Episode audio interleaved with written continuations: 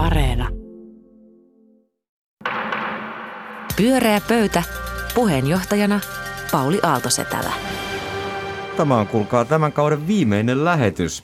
Tervetuloa Anu Koivunen, Pekka Seppänen ja Ruben Stiller Kiitos. tänne Yleisradion studioon.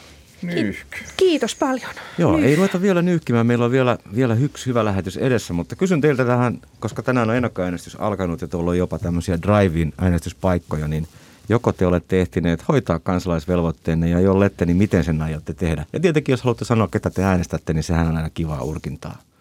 Ruben, sä, sä helposti no, kyllä mä, mä en voi nyt sanoa yleensä. Älä sano, älä sano. Ihan nimeä, mutta sanon Puolueen näin, että sanoa. äänestän kyllä Demaria, joka No, on paljon voi enemmän vasemmalla kuin minä. Ja mun ö, yksi syy jatkuvasti Eli äänestää itseäni vasemmistolaisempia ihmisiä on se, että A, voin sanoa naapurilleni, että minäkin olen hyvä ihminen, koska olen äänestänyt itseäni vasemmistolaisempaa.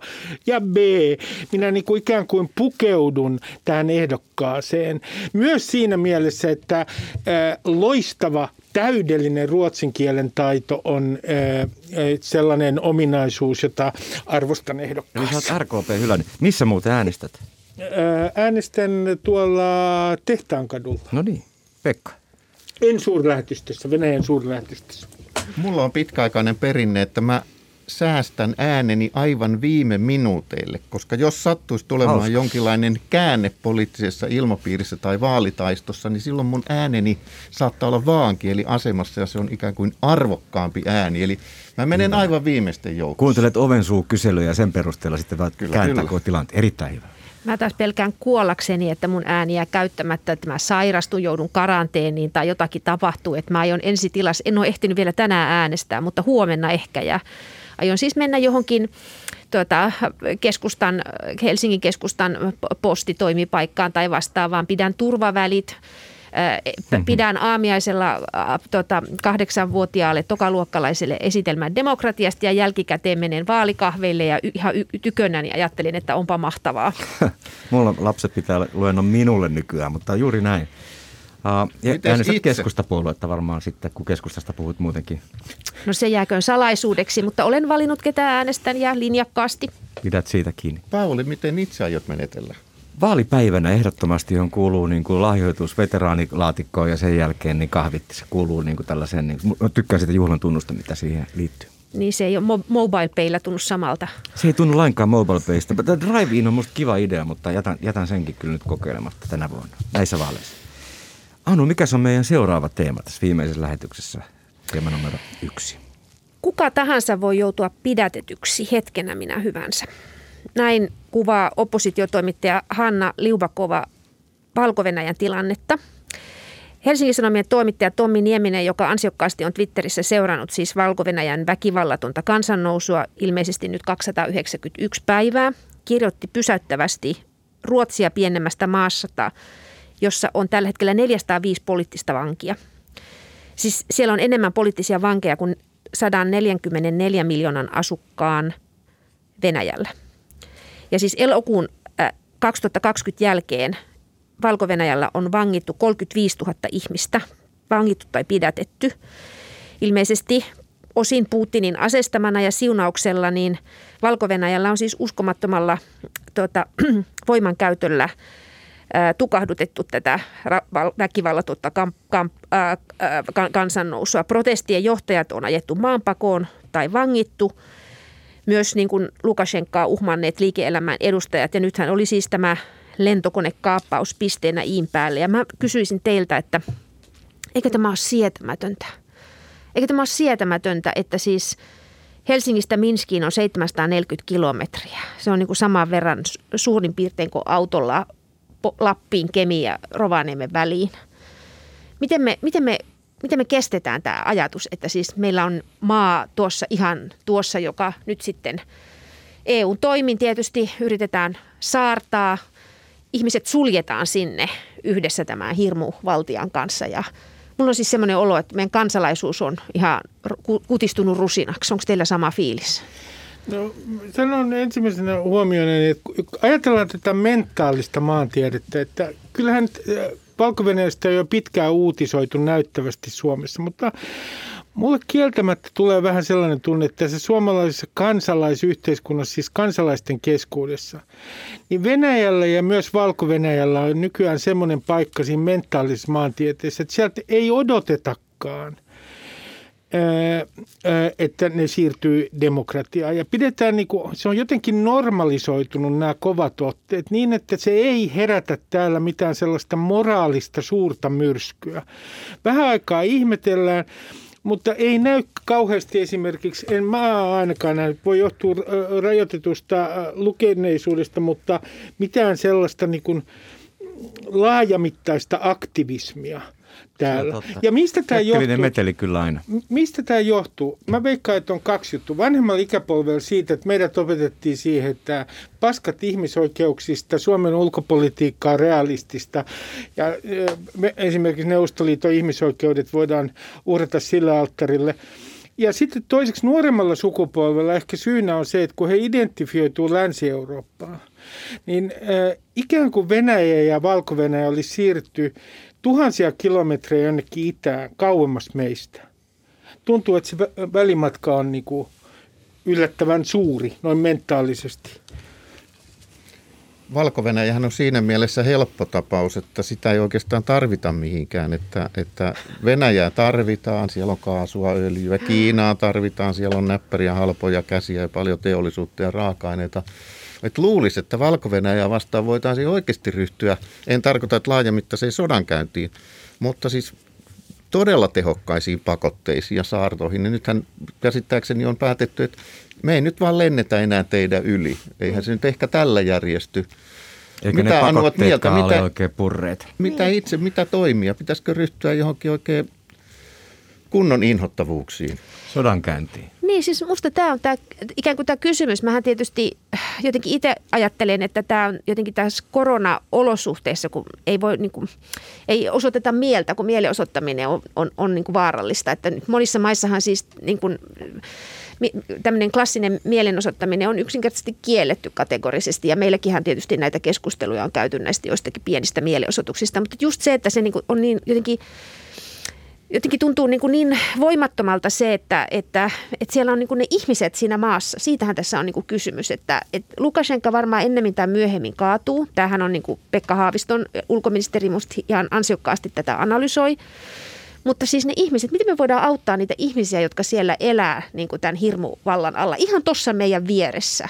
Ja mä sitä vaan mietin, että, että pureeko nämä pakotteet, jotka tulee puremaan niihin joihinkin johtajiin ja vastuullisiin ja nimettäviin henkilöihin, niin mit, mit, mit, miten me miten me voidaan niin niitä ihmisiä auttaa siellä? Se on se mun suuri kysymys. Sitten yksi, yksi asia, mikä mä myös tässä mietin, että tämä operaatio, tämä lentokoneen nappaaminen, kaappaaminen. Se oli kaappaus ja kidnappaus. Kaappaus ilman muuta. Niin, niin tulee sama asia mieleen kuin näissä Venäjän Novichok-iskuissa – muun muassa äh, Briteissä silloin. Mm. Että jos ajattelee kustannuksia ja hyötyjä, siis mitä hyötyä saadaan ja kuinka kovat kustannukset on mahdollisten sanktioiden kannalta – kuinka paljon tulee uusia sanktioita. Niin tässähän pelataan sellaista peliä, että koko ajan lyödään kovempi kortti pöytään. Nyt viimeksi Lukashenka on lyönyt oikein kovan kortin pöytään. Niin jos ajattelee tätä toimintatapaa mm. strategisesti, niin mitä yritetään saada aikaan? Jonkinlainen pelote, mutta tämähän on todella huonoa strategiaa. Pikemminkin epätoivon osoitus. Niin, mitä te siitä teoriasta, että tämä kaikki tehdään vaan, että saadaan niin kuin länttä provosoitua niin. ja kokeiltua? Onko se teistä uskottava? Nähdäänkö tällainen vaiva ja rikollisuuden määrä siksi? Se on jännä juttu. Nythän pelataan jääkeikko MM-kisoja Latviassa. Kisojahan piti olla mm. yhteiskisat valko ja Latvian siis yhteistyössä. Joo. Mutta sitten Kalle kansainvälinen yhteisö, urheiluyhteisö totesi, että emme mene Minskiin valko pelaamaan. Ja ne, jotka olivat sitä mieltä, että nimenomaan pitäisi pelata Minskissä, perustelivat sitä sillä, että tällä tavalla valko ja Minsk olisi koko maailman luupin alla he, ja silloin he joutuisivat siistimään käytöstään. Niin jotenkin mulla tulee mieleen, että aivan oikein. Tässähän ikään kuin hankitaan todistusaineistoa sille, että juuri näin, antakaa hirmuvalloille kisoja, niin silloin me emme kaappaile koneita. Mä en tiedä, tämä saattaa olla vähän vainoharrasta, mutta miksipä tässä ei voisi olla tällainenkin pieni juoni? Miksipä ei? Siinä on yksi teoria lisää. Mutta, mutta onko meillä mitään evidenssiä siitä, että, että et jos niin kuin tavallaan on ollut tämä ajatus siitä, että kun käydään kauppaa, niin demokratia ja ihmisoikeudet leviää. Tai sitten, että just että urheilun kautta, koska urheilu ja ha ha ha politiikka ei kuulu yhteen, niin voidaan kansojen välistä yhteisymmärrystä lisätä. Niin onko meillä evidenssiä tästä, ei. että näin on tapahtunut? Diktatuuri kaatuu, se diktaattori kaatuu. Niin, Yleensä siis, sisältä päin. Niin, että, että se on, mutta että kyllähän mä ajattelen, että jollakin tavalla se on hirveää, jos ei, jos ei ole niin kuin mitään tapaa, että kansainvälinen järjestelmä sillä tavalla ikään kuin romahtaa, että tulee vaan voimakeinoja, että ei ole mitään tapaa auttaa niitä ihmisiä, että, että tavallaan ei myöskään valko niin kuin, tuota, Lukashenka ja, ja, ja hänen hallintonsa ei ajattele, että me voidaan, niin kuin, me, me voidaan jotenkin niin kuin flirtata – sillä tavalla, että me sallitaan vähän oppositiota, niin kuin tavallaan tämmöinen venäläinen strategia, että me, me sallitaan vähän tämmöistä vasta, vasta niin kuin rajoitetusti tätä ikään kuin hallinnon Niin, vaikka vankiloissahan sielläkin niin Va- valtavat, on, on, totta kai. Suuret joukot. Siis mitään hän ei tietenkään tapahdu ilman Venäjää, kun Venäjän ulkopolitiikka on nollasumapeliä suhteessa länteen. Toisin sanoen niin kuin heidän, heidän kannaltaan on niin, että aina jos länsi saa jotain, niin he häviää, ja jos he saavat jotain, niin totta. länsi häviää. Niin äh, selvähän on, että ne venäläiset jossain vaiheessa uskoisin haluaa vaihtaa tämän Lukashenkan. Siitä on tullut jo taakka niille. Mutta äh, se mitä Ootko, eikö, mä, mä luulen pitemmällä aikavälillä, pitemmällä aikavälillä, kun ne löytää vaan Venäjä löytää sopiva ehdokkaan itse, Vielä Mikä hän, hän lähtee saman tien kuin Putin lähtee tietenkin. Ni, niin. Viimeistään silloin, mutta hän Putin elää ikuisesti. Pyörää pöytä. Pyöreä pöydän terveiset meni valko johtaa varmaan ei mihinkään. Pekka, ole hyvä. Mikä on seuraava teema?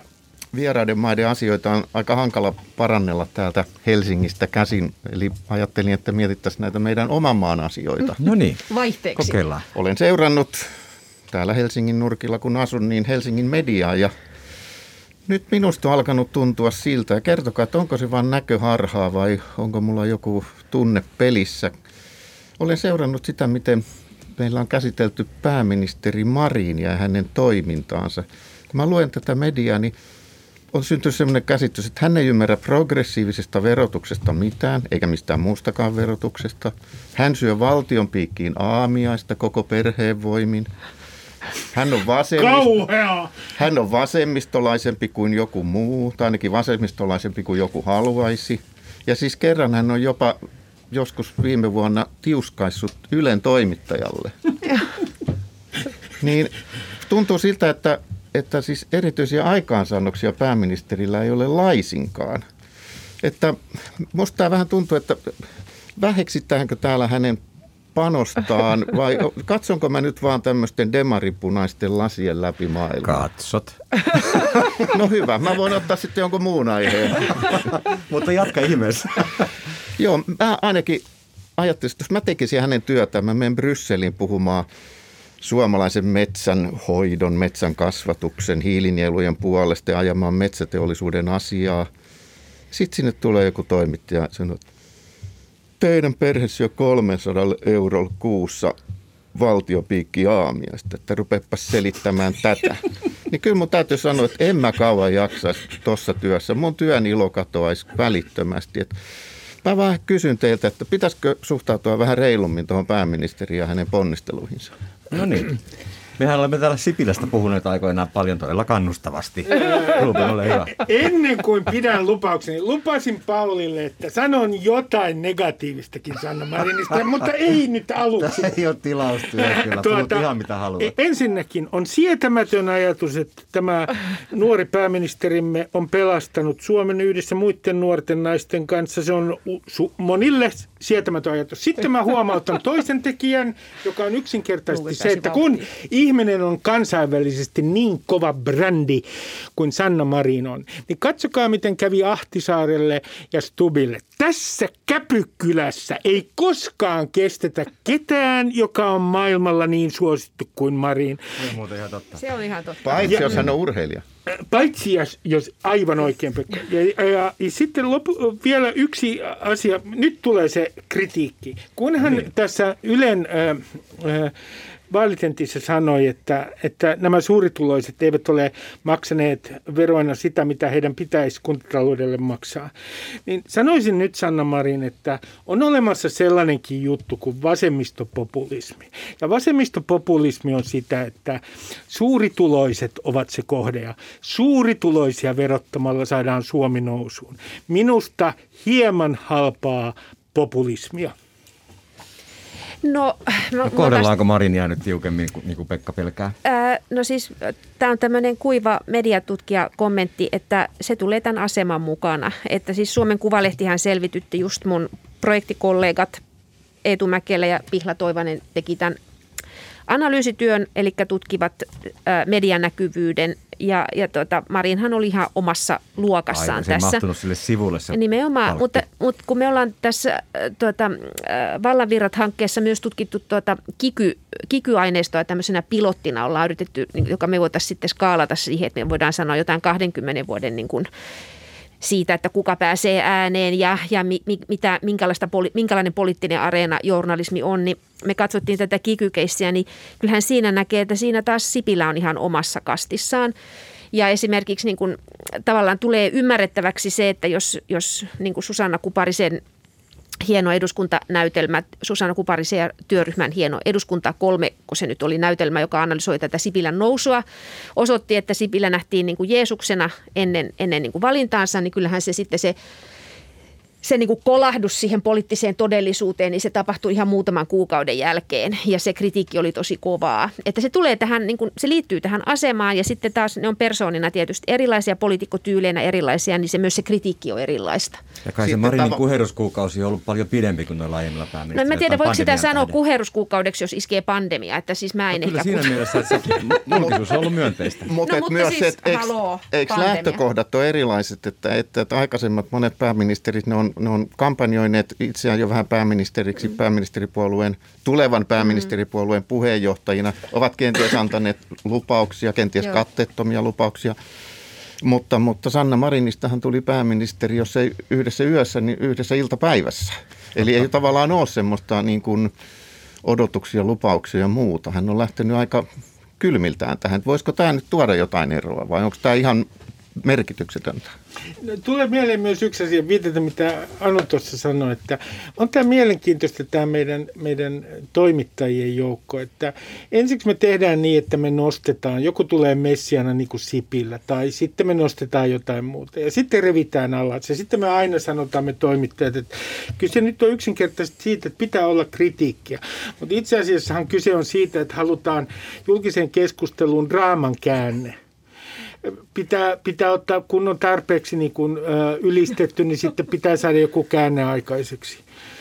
No itse asiassa nyt kun mä rupean miettimään, niin tässähän on se kolmas vaihe, että ensin nostetaan jalustalle, sitten vedetään jalustalta alas ja sitten sanotaan, että kyllähän häntä sittenkin on kohdeltu epäreilusti.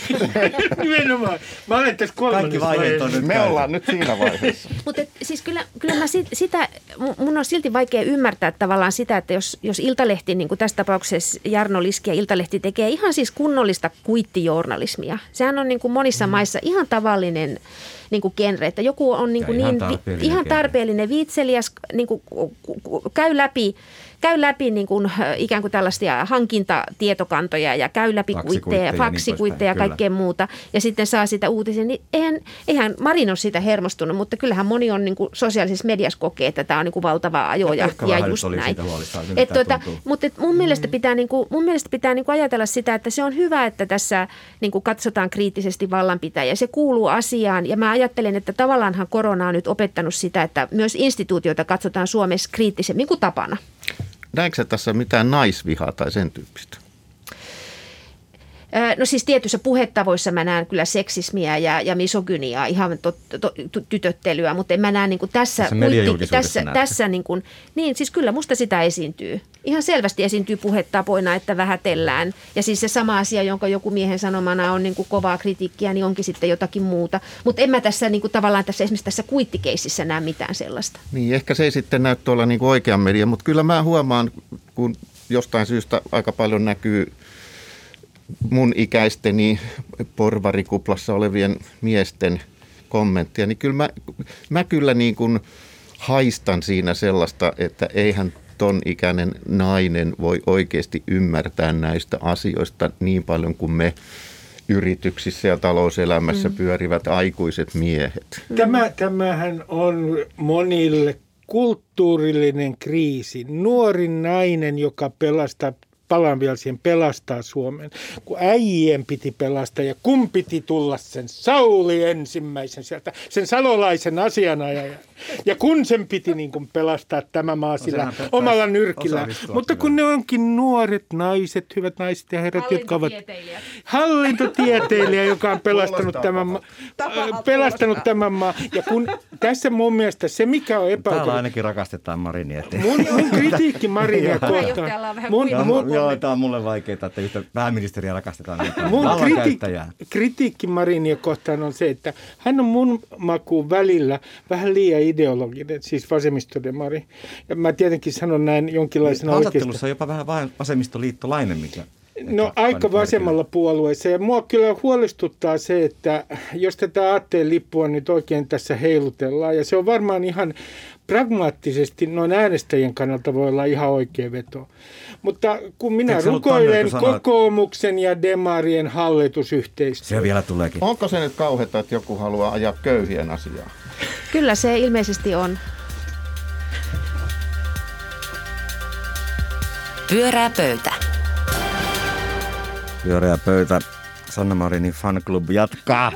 Ja mitä Ruben haluaa seuraavaksi Sannasta sanoa? No niin, en halua sanoa yhtään mitään muuta kuin, että hän on pelastanut tämän maan. No niin, Alleviivaan harvennan sanomani ja niin edelleen. Äänestäkää no, mut, hei ihan mitä haluatte. Mutta mennään jääkiekkoon. Nimittäin Suomihan voitti Yhdysvallat ja viimeinen mitä minä tiedän, että hävisi Kazakstanille. Ja sanon tästä kaikista – hoho hoijaa. Olen aikoinaan nuorena katsonut kaikki MM-kisat. Nykyään kun katson, äh, katson kolme minuuttia Suomi-USA-matsia, niin ainoa kommentti, mikä tuli syvältä sielusta, oli, että hoho hoijaa, täydellinen antikliimaksi. Toisin sanoen väitteeni on seuraava, että jääkiekko jollain tavalla, niin se on niin kuin vähän menettänyt sen asemansa, joka sillä tietysti oli vuonna 1995 ensimmäisen maailmanmestaruuden jälkeen ja pitkään sen jälkeen. Mutta tässä on joku antikliimaksi tämän lajin kohdalla.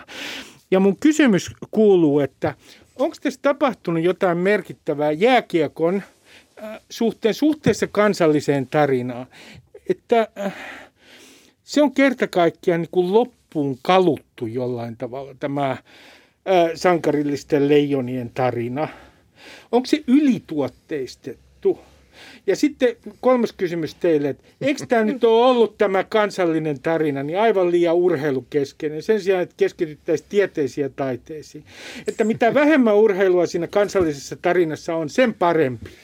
Ruben, sulla on niin paljon kysymyksiä, että mä en vastaan, Ihan, mä en vastaan niistä mihinkään. Mä vaan muistutan sua, että tässä välissä siis todellakin Suomi on ehtinyt myös jo voittaa suuren ja mahtavan Norjan.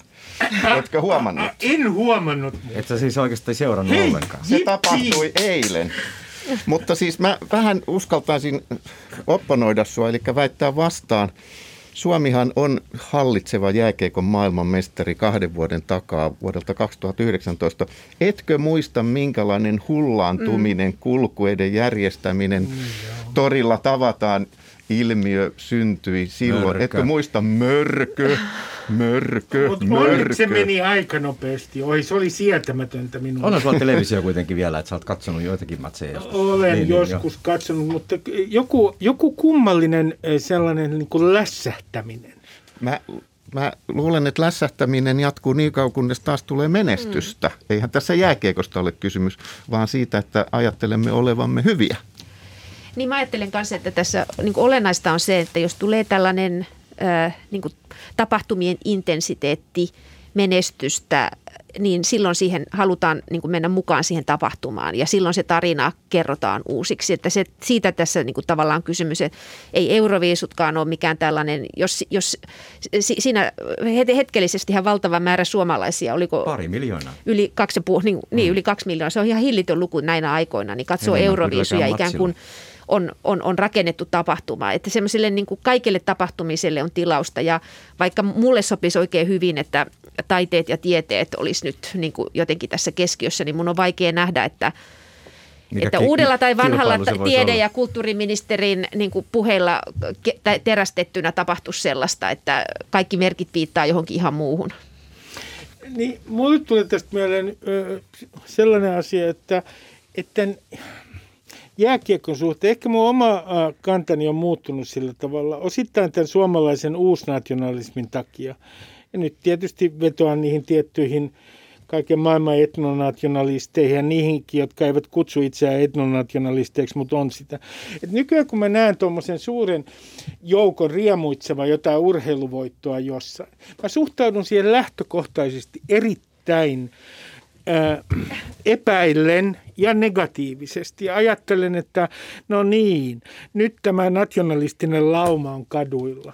Eikö Mä- huuhkajatkaan saanut sua Mantan Ei. li- liepeille? Minut sai. Ei. Minä rahasin lapsenkin. Ehkä Ei. sä vaan Ruben olet individualisti, etkä Olen epäisänmaallinen. Myönnän. Pekka, minä olen Mä epäisänmaallinen. epäilen vaan, että sä oot individualisti. Sä et viihdy laumoissa ja joukoissa. No en ole koskaan Paremmin erottuu hyvin- tietysti, kun on eri mieltä kuin kaikki muut. No, kaikki se on et ihan toi- toimii mukavaa kyllä hyvin. Niin. Mutta kyllä se, siis mä en, mä en usko, Ole. Ruben. Ruben, mä en usko, että, että, että suomalaiset, suomalaiset eivät niin kuin ilolla ottaisi vastaan menestystä myös Jos saisivat. taiteen, kulttuurin ja tieteen saroilla, jos sellainen vaan sattuisi tulemaan. Mikä taiteen tai tieteen kulttuurin menestys on semmoinen, mikä on jäänyt huomiota, jos olisit halunnut samanlaiset bileet pystyyn kuin Euroviisuista tai jääkiekosta? No kyllä, mä luulen, että suomalaisesta tieteestä esimerkiksi löytyy sellaisia läpimurtoja, vaikka toisille jakaa. Heitä pari semmoista tähän. Niin No otetaan, otetaan vaikka äh, tuolta biotieteiden puolelta äh, syöpötutkimus. Esimerkiksi suomalainen geenitutkimus varmasti löytyy sellaista, mistä voimme olla erittäin ylpeitä. Totta kai mä tajuan sen, että kun puhutaan suurista kansanjoukoista, niin äh, Panem et circensis, leipää ja sirkushuveja, nimenomaan urheilu on se, joka yhdistää ja sillä rakennetaan tätä niin sanottua nationalistista identiteettiä. Mutta kun mä, mä en niin se Mä en vaan enää jaksa. Mä, mä olen itse iloinnut Suomen maajoukkueen puolesta vaikka kuinka, mutta se on saanut ikään kuin toisen merkityksen tämä Suomen lipun heiluttaminen. Mä taas ajattelen, että, että monesti siis tämä tapahtumallisuus, niin ei siinä suurimmalla osalla ole mitään muuta kuin sellaista, mitä tutkijat kutsuu ar, ar, niin kuin banaaliksi nationalismiksi. Et se on vain semmoista mm. pientä he, lipuheilutusta, mutta se on sitä yht, niin kuin sellaisia tilanteita, jossa ollaan niin kuin, koetaan jonkin tyyppistä yhteenkuuluvuutta, eikä sitä saada aikaiseksi millään tällaisella niin kuin, Millennium-palkinnolla tai jollakin Suomi on tieteiden kehtotyyppisellä puheella, vaan se tulee sitä kautta, että on olemassa me- mediainfrastruktuuria, on olemassa tapahtumateollisuutta. Nythän meidän tapahtumateollisuus on surullisen kuuluisasti ajettu alas. Eli minkä ympärille me voidaan niin kuin tavallaan tuntea sellaista, niin kuin, että jee, mahtavaa jotenkin. Siis että, se, ja silloin sillä ei ole niin suurta merkitystä, mitä se on. Se onkin jä- jännä muuten tapahtumateollisuuttahan ei ole ajettu alas niin kuin ainakaan urheiluosalta. Siellä saattaa olla vähän vähemmän katsojia, Niin, mutta totta, joo. tapahtumathan pyörii. Niin. Mitä tämä kertoo meidän arvostuksesta? Ehkä sittenkin Ruben oikein jäljillä, että me pidämme urheilua suuremmassa arvossa kuin muita kulttuurin muotoja. Niin, ehkä, ehkä se on totta. Mutta onhan tässä myös, niin kuin jos aloitettiin ihmisoikeuksilla tänään, niin, niin äh, just näihin jääkiekon MM-kisoihin liittyy tämä keskustelu tästä valko roolista ja se René Faisel kävi siellä halailemassa Lukashenkoa kuuluisasti. Nyt sitten taas on kahden vuoden päästä ja- ja jalkapallo MM-kisat hirveä. Hir, lueta, lu, lu, luitteko te sitä uutista, että kuinka paljon kuolleita oli Katarin rakennushankkeet vaatineet? Se oli ihan hillitön määrä. Se, se uutinen me ihan ohitettiin ja nyt me keskitytään tuota, Teemu Pukin nilkkaan. Tiedät varmaan, että ei kulu kuukauttakaan, kun Suomi pelaa EM-lopputurnauksessa Pietarissa kaksi Niin. ottelua. Tiedän ja aion katsoa kaikki ottelut. Ja siis Etkö boikotoi? En boikotoi. Siis tämä, tämä, tämä tota, näkökulma urheilu, jota suosittelen kaikille, olen yrittänyt ajaa sitä läpi, mutta minuahan ei kuunnella, on se, että, että mua kiinnostaa häviäjät. Siis nämä, jotka on kuudensia tai seitsemän, ja No niitä yleensä häviäjät ja häviämisen psykologia. Ja jos jostain olen kiinnostunut urheilusta, niin en ole kiinnostunut Suomen maajoukkoista sinänsä, mutta olen kiinnostunut näistä häviäjistä ja sen, että miten sellainen ihminen jaksaa, joka jo treenaa vuodesta toiseen ja sitten on seitsemäs tai kahdeksas, tai kuudestoista. Siinä on jotain sankaria. Ruben, Niin. Suomessahan on maailman kuuluisin ja paras häviäjä Juha Mieto. Tämänkin lajin me voitin. Häviämisessäkin olemme parhaita. Pyörää pöytä. banaalit lipuheittäjät oli hieno termi. Niissä merkeissä päättyy tämän kauden viimeinen lähetys. Kiitos Anu Koivunen, Pekka Seppänen ja Ruben Stiller. Ja Taru Tujunen, Olavi Uusivirta, Kaarina Hazard, Mika Pansar, Juha Itkonen, Maija Vilkkumaa ja tuottajamme Inkeri Kuisma. Me palaamme taas lähetykseen 11. päivä elokuuta. Siihen asti leputtakaa korvia, niin meillä on paljon sanottavaa, kun palaamme takaisin. Minun nimeni on Pauli Aaltosetälä. Hei hei. Pyöreä pöytä.